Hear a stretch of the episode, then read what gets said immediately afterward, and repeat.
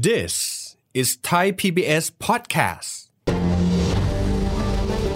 คุยกันทั้งบ้านทั้งเมืองครับเรื่องนี้เปิดเสรีกัญชา ด้านหนึ่งบอกเพื่อผลประโยชน์ทางเศรษฐกิจ แต่อีกด้านหนึ่งอาจจะมีความเสี่ยงที่ยาเสพติดนั้นจะไหลทะลักเข้าไปในสังคมมากขึ้น เราชั่งน้ำหนักกันยังไง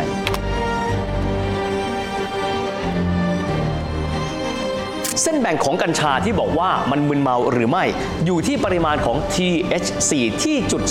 2% และในทางปฏิบัติเราสามารถวัดมันได้อย่างมีประสิทธิภาพขนาดไหน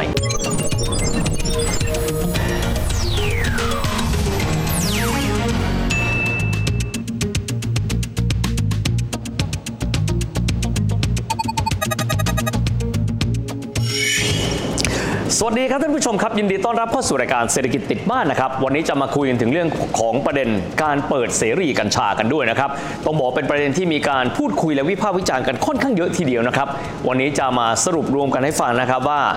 แต่ละฝ่ายมองอะไรกันบ้างครับ เวลาที่เราพูดถึงกัญชานะครับต้องบอกแบบนี้ครับว่ามันมีพืชของมันอีกประเภทหนึ่งครับที่คล้ายๆกันเลยนะครับแต่ว่าส่วนผสมทางเคมีของมันจะไม่เหมือนกัน ต้องบอกแบบนี้ว่ารายการเราเป็นรายการเศรษฐกิจ ไม่ใช่รายการเคมี แต่การที่จะเข้าใจ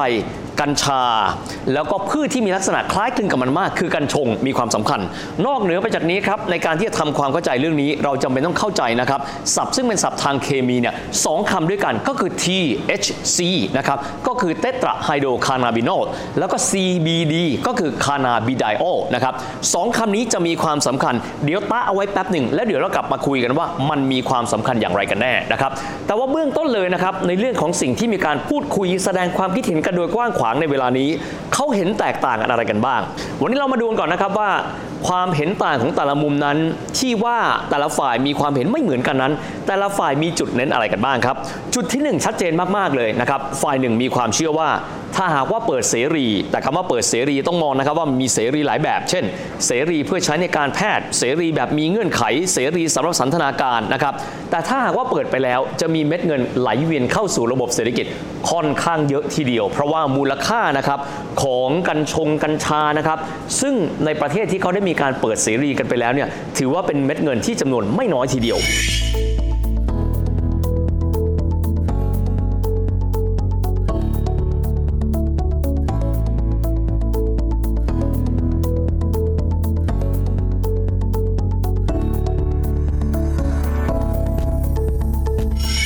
อีกฝ่ายหนึ่งเขาก็มองแตกต่างครับ ถ้าหากว่ามีการเปิดเสรี แล้วมาตรการในการควบคุมไม่ใช้ในทางที่ผิดนั้น เกิดไม่รัดกุมเพียงพอแล้วล่ะก็ จะนำไปสู่การใช้ในทางที่ผิดวิธี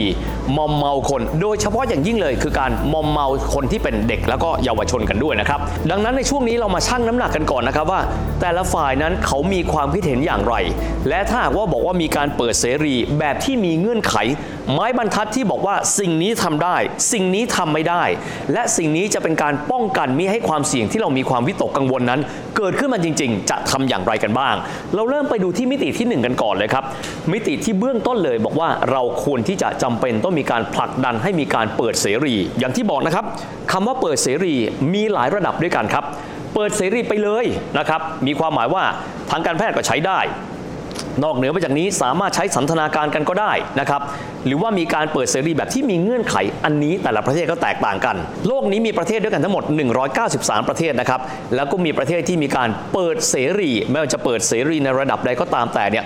69 ประเทศด้วยกันนะครับสำหรับ 69 ประเทศนี้เขาก็จะมีการแบ่งเช่น การเปิดเสรีการแพทย์อย่างเดียว การเปิดเสรีเพื่อสันทนาการกันด้วย การเปิดเสรีแบบมีเงื่อนไขกันด้วยนะครับ เราไปลองมองดูว่าเปิดเสรีทางการแพทย์นะครับซึ่งหลายคนบอกว่าจริง ๆ แล้วเนี่ยส่วนผสมแล้วก็สารเคมีซึ่งได้มานะครับไม่จะเป็น THC หรือว่า CBD ซึ่งมีอยู่ในกัญชา และก็พืชที่ถือได้ว่าอยู่ในวงเดียวกันกับมัน ก็คือกัญชงนี้เนี่ยนะครับ มีเม็ดเงินสร้างเม็ดเงินที่ไหลเวียนเป็นจำนวนมากมายมหาศาลทีเดียวนะครับ ประเทศที่มีการเปิดเสรีในลักษณะแบบนี้กันแล้ว คือการใช้สารสกัดซึ่งมาจากกัญชาหรือว่ากัญชงนี้เนี่ยนะครับ มีประมาณ 20 กว่า 30-40 ประเทศถือว่าเยอะมากๆทีเดียวนะครับ ประเทศที่มีระดับการพัฒนาสูงก็มีการเปิดเสรีทางการแพทย์เช่นเดียวกันนะครับไม่ว่าจะเป็นประเทศเช่นสหรัฐอเมริกาในหลายๆรัฐด้วยกัน สหราชอาณาจักรก็คืออังกฤษ เยอรมนี เดนมาร์ก เนเธอร์แลนด์นะครับ แล้วก็ยังมีอีกหลากหลายประเทศในอเมริกาใต้แล้วก็ในยุโรปกันด้วย ในขณะที่บางประเทศนะครับมีการเปิดเสรีชนิดที่เรียกว่า คุณจะเอาไปสันทนาการก็ได้ด้วยเช่นเดียวกันนะครับทีนี้เรามาดูเม็ดเงินกันบ้าง เขาบอกว่าถ้าหากว่ามีการเปิดเสรีกันแล้วเนี่ย สิ่งที่ถือได้ว่าเป็นสิ่งที่มีค่าและอยู่ในกัญชา และที่ผ่านมาเราไม่เคยนำมาถูกใช้ ก็จะได้ถูกนำมาใช้กันด้วยนะครับไม่ว่าจะเป็นการแพทย์โดยเฉพาะยิ่งเราขอโฟกัสไปที่การแพทย์ก็แล้วกันสารเม็ดเงินที่มีการไหลเวียนกันนะครับสำหรับการเปิดเสรีกัญชา โดยเฉพาะยิ่งทางการแพทย์แล้วเนี่ยมีเม็ดเงินที่หมุนเวียนค่อนข้างสูงทีเดียวนะครับท่านอาจจะถามนะครับว่าเงินเม็ดเงินประมาณนี้สัก 1.9 ถึง 2.2 ล้านล้านบาทนี้มันเยอะหรือน้อย ท่านดูงบประมาณแผ่นดินของประเทศเรานะครับหนึ่งปีก็ตกประมาณสัก3.3 ล้านล้านบาท ก็มีความหมายว่าเม็ดเงินในที่มีการไหลเวียนในระบบเศรษฐกิจอันเกิดมาจากการเปิดเสรีกัญชานี้ ถือได้ว่าเป็นเม็ดเงินปริมาณที่ไม่น้อยทีเดียวกันด้วยนะครับ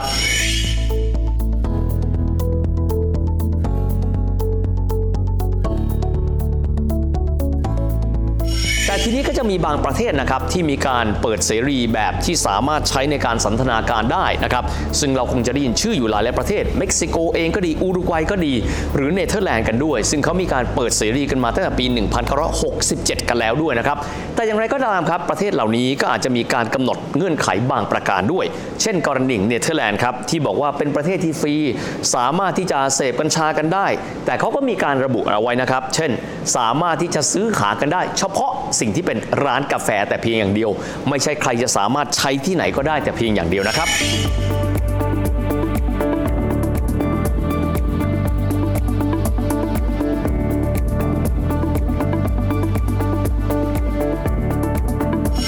มาเรื่องของการประมาณการที่ประเทศเรากันบ้างนนะครับ บ้านเราก็มีความเชื่อนะครับว่าถ้าหากว่ามีการเปิดเสรีกัญชา ซึ่งเบื้องแรกจะเป็นการเปิดเสรีเพื่อการแพทย์แต่เพียงอย่างเดียวก่อนนะครับเม็ดเงินที่ไหลเวียนก็น่าจะตกที่ประมาณสัก 20,000 กว่าล้านบาท ถึงถ้าเกิดว่าจะเติบโตไปในอนาคตอีก 3 4 4 ปีข้างหน้า ก็อยู่ที่การประมาณการประมาณสัก 42,000 ล้านบาทด้วยกัน ถือว่าเป็นเม็ดเงินจำนวนไม่น้อยทีเดียวนะครับอย่างไรก็ตามครับต้องมาอธิบายว่าการเปิดเสรีกัญชาบ้านเราเป็นการเปิดเสรีแบบมีเงื่อนไขอยู่นะครับเช่น กรณีที่บอกว่าใช้สำหรับการวิจัยในการแพทย์ ดังนั้นก็มีการระบุนะครับว่าหน่วยงานก็ดีที่สามารถที่จะถือครองกัญชาได้ ปลูกกัญชาได้ แปรรูปได้ก็จะมีลักษณะจำเพาะด้วยนะครับ และนอกเหนือไปจากนี้ทางภาครัฐเองก็บอกครับว่า เพื่อเป็นการป้องกันก็มีการเขียนกฎหมายรัดกุมกันเอาไว้ เช่นจำเป็นต้องมีใบอนุญาต และก็จะมีขีดจำกัดอยู่เยอะพอสมควรกันด้วย ดังนั้นครับจึงได้มีการแบ่งเอาไว้ว่า ถ้าเกิดว่าเราดูโซ่อุปทานของเรื่องกัญชาภายในประเทศ ก็อาจจะมีการระบุตั้งแต่ต้นทางเลย ใครสามารถที่จะปลูกได้ ย้ำนะครับนำเข้าไม่ได้นะฮะ ทั้งหมดจะต้องเป็นสิ่งที่ถ้าเกิดว่ามีมูลค่าเพิ่ม ตั้งแต่ต้นจนจบก็จะต้องเป็นมูลค่าเพิ่มที่เกิดขึ้นในบ้านเราแต่เพียงอย่างเดียว เริ่มต้นเลยครับจากการปลูกกันก่อนนะครับซึ่งจะมีการระบุเอาไว้เลยว่า ผู้ที่สามารถปลูกได้นั้น จะเป็นหน่วยงานใดบ้าง นอกเหนือไปจากเรื่องการปลูกแล้วก็จะต้องมีเรื่องของตัวใบอนุญาตในขั้นตอนต่างๆ อีกมากมายด้วยกัน เช่น ขั้นตอนในเรื่องของการแปรรูปนะครับก็คือตั้งแต่กลางน้ำนะครับจนกระทั่งปลายน้ำก็คือเอาสารที่มีการสกัดกันแล้วเนี่ยแล้วก็เอาไปผสมนะครับผลิตภัณฑ์ต่างๆ กันด้วย ทั้งหมดนี้จะมีกฎหมายที่มีการควบคุมเอาไว้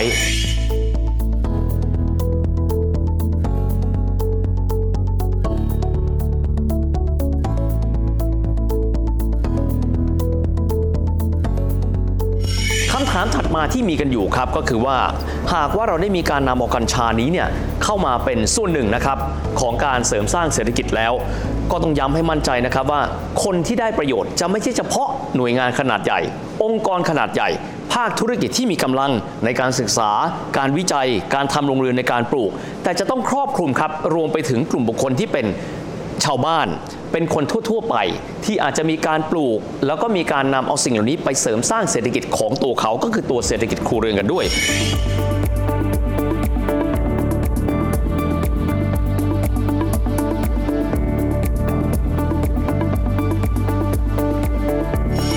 ทีนี้สิ่งที่มีความท้าทายกันมากนะครับ ซึ่งถือได้ว่าเป็นเส้นแบ่งบางๆทีเดียวก็คือว่า แล้วถ้าเกิดว่ามีการเปิดเสรีแบบนี้ และในอนาคตอาจจะมีการขยับขึ้น ปัญหาก็คือว่ามันอาจจะมีการใช้นะครับเรื่องของการปลดล็อกตรงนี้ในการเดินหน้าเอาไปเสพเพื่อสันทนาการ ซึ่งเป็นสิ่งที่หลายคนมีความวิตกห่วงใยกันอยู่แล้ว โดยเฉพาะอย่างยิ่งเลยกลุ่มเยาวชนนะครับเอาตัวแรกกันก่อนเลยนะครับโดยการที่ว่าเป็นกฎหมายที่มีความเกี่ยวข้องกันกับเรื่องของการแพทย์ก็ดี เรื่องของสารอาหารสารเคมีต่างๆ ประเด็นก็คือว่ากัญชาหรือภาษาฝรั่งเขาเรียกว่าแคน a บิส กับกัญชงคือเฮมมีลักษณะที่คล้ายกันมากครับ เพียงแต่ว่า 2 ตัวนี้จะมีส่วนผสมทางเคมีที่แตกต่างกัน อันมีนัยสำคัญเนี่ยอยู่ 2 ตัวด้วยกันครับจำได้ไหมครับ เปิดรายการเราพูดถึงตัวนะครับ THC เตตราไฮโดรคานาบินอลกับ CBD นะครับก็คือคานาบินอลสองตัวนี้แตกต่างกันครับ สารทั้งสองตัวนี้ให้คุณสมบัติที่คล้ายคลึงกัน แต่ THC ทำให้มีอาการมึนเมาได้ ดังนั้นปริมาณของ THC ต่อน้ำหนักจึงได้มีการระบุเอาไว้ หากว่าสารสกัดที่ได้ออกมานะครับมีปริมาณ THC เกินกว่าจุด2%ของน้ำหนักย้ำนะครับ THC เกินกว่า 0.2%ของตัวน้ำหนัก เข้าข่ายว่าเป็นยาเสพติดให้โทษประเภท 5 จะต้องถูกการควบคุมเอาไว้ และสามารถใช้ได้เฉพาะทางแต่เพียงอย่างเดียว แต่ถ้าเกิดว่ามีน้อยกว่านั้นครับ เช่นมี CBD มากกว่า อันนี้ก็สามารถที่จะนำเอาไปใช้ได้ ปัญหาก็คือสิ่งเหล่านี้มันเหมือนโควิดแหละครับ ท่านมองไม่เห็นได้ด้วยตาเปล่าครับ ท่านต้องตรวจครับไม่จะเป็นการตรวจในตัวแลบก็ดีนะครับ หรือว่าเป็นการตรวจผ่านการที่ท่านจะมีชุดในการที่จะตรวจปริมาณของ THC ก็ดีด้วยความที่มันมีความคลุมเครือแบบนี้เนี่ยแหละครับทำให้หลายฝ่ายมีความรู้สึกวิตกกังวลครับว่า หากเขามีการเปิดเสรีขึ้นมาจริง และมันเป็นสิ่งที่เราไม่สามารถที่จะแบ่งแยกได้ด้วยตาเปล่า แต่จำเป็นต้องมีการไปตรวจวัด ท้ายที่สุดแล้วครับอาจจะนำไปสู่ความเสี่ยงบางประการ กล่าวคือ หน้าตาดูแล้วอาจจะดูข้างนอกคิดว่ามี CBD เยอะ แต่กลายเป็นว่าเป็นสิ่งที่มี THC เกินกว่าที่กฎหมายกำหนด และเข้าข่ายนะครับจำเป็นต้องมีการถูกควบคุม จากการที่มันมีสถานภาพเป็นสารเสพติดประเภทที่5นะครับสิ่งเหล่านี้ก็อาจจะทำให้กลายไปสู่การที่ การเปิดเสรีกัญชานำผลเสียได้มากกว่าผลได้ที่จะเกิดขึ้นจากเชิงเศรษฐกิจกันด้วย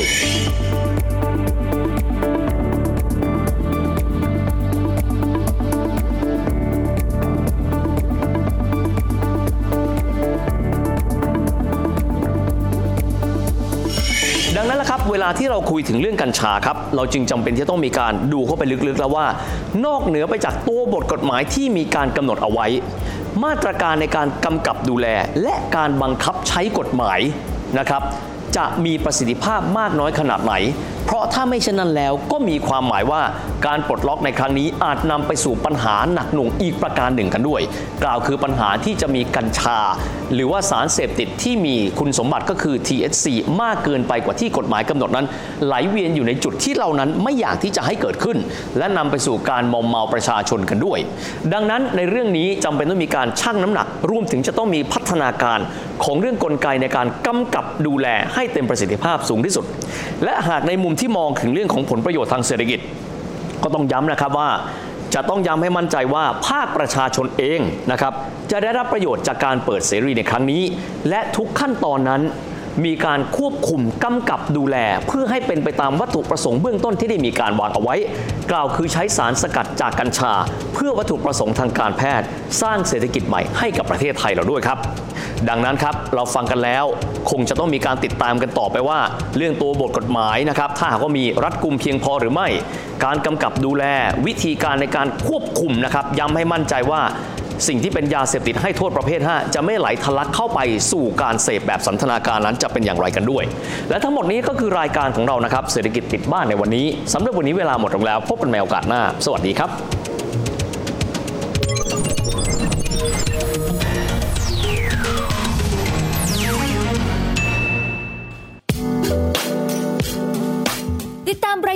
างเว็บไซต์และแอปพลิเคชันของไทย PBS Podcast Spotify SoundCloud Google Podcast Apple Podcast และ YouTube Channel Thai PBS Podcast Thai PBS podcast. View the world via the voice.